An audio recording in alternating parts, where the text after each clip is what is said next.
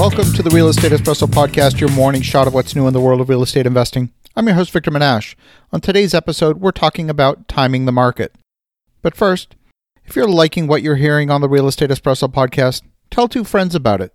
Think about two people who you know who'd benefit from being a regular listener to the show. Don't keep it to yourself, spread the love. Today, we're talking about timing the market, and that often means trying to intercept the economic cycle about when to buy and when to sell. This discussion conjures up images of the large real estate cycle that took place from, say, the mid 1990s and peaked in 2007, followed by the massive credit crisis of 2008, which bottomed out prices in many real estate markets in 2012. And from there, we built up to the prices that we see in today's market in 2018. Well, we're not talking about that cycle. There's a second market cycle that is equally important, and that's the leasing cycle. Many of you are landlords, whether you invest in single family homes or are active in the multifamily asset class. The market cycle is specific to your city and to your specific asset type. For example, if you're near a major university and your target tenants are students, you can expect that 95% of your moves will happen on July the 1st. There's no point delivering a new building in October. You'd be like the retailer who missed Christmas. There can be moves outside of those key dates, but they're pretty pretty rare. Most moves in the student housing market are going to happen around that first week of July or the first week of August at the very latest. Whenever we start a new construction project, we think very carefully about when the building will achieve its certificate of occupancy and when the actual leasing process will start. That's a that's a process that's going to take several months and it's going to be a function of absorption. There's a window of greater activity in virtually every market.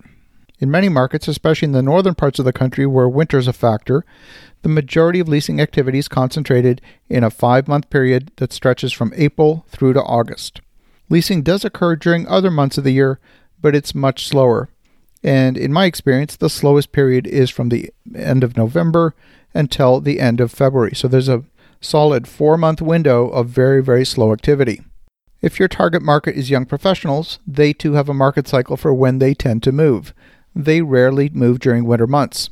If you complete a brand new building in September or October, you can virtually guarantee that that building will sit largely vacant until the start of the spring market.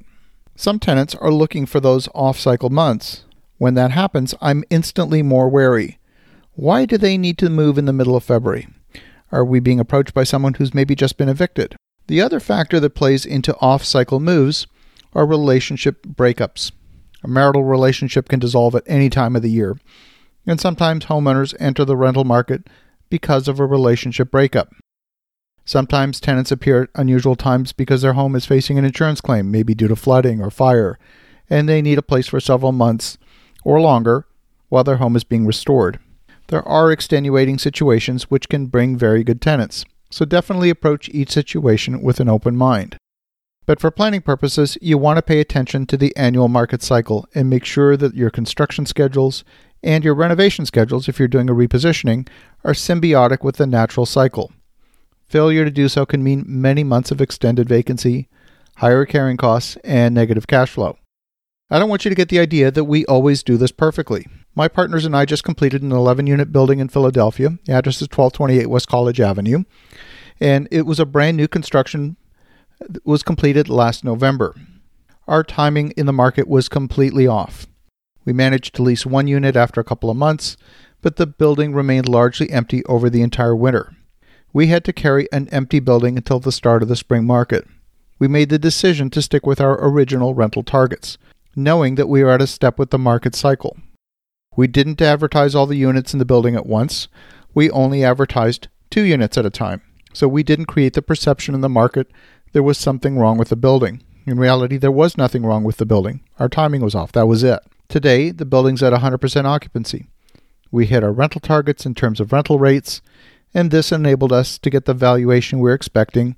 And we're actually completing a refinance this week on that building, enabling us to get 100% of our initial investment back as part of the refinance.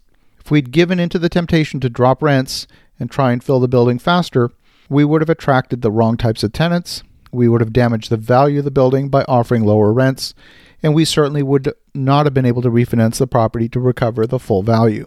So the message is simple make sure you pay attention to the annual cycle. We usually get that part right, but if you get it wrong, don't panic. Make sure you have enough financial reserves built into the project to survive the winter and preserve the value of your asset. In the meantime, as you're thinking about that, go make some great things happen. Have an awesome day, and we'll talk to you again tomorrow.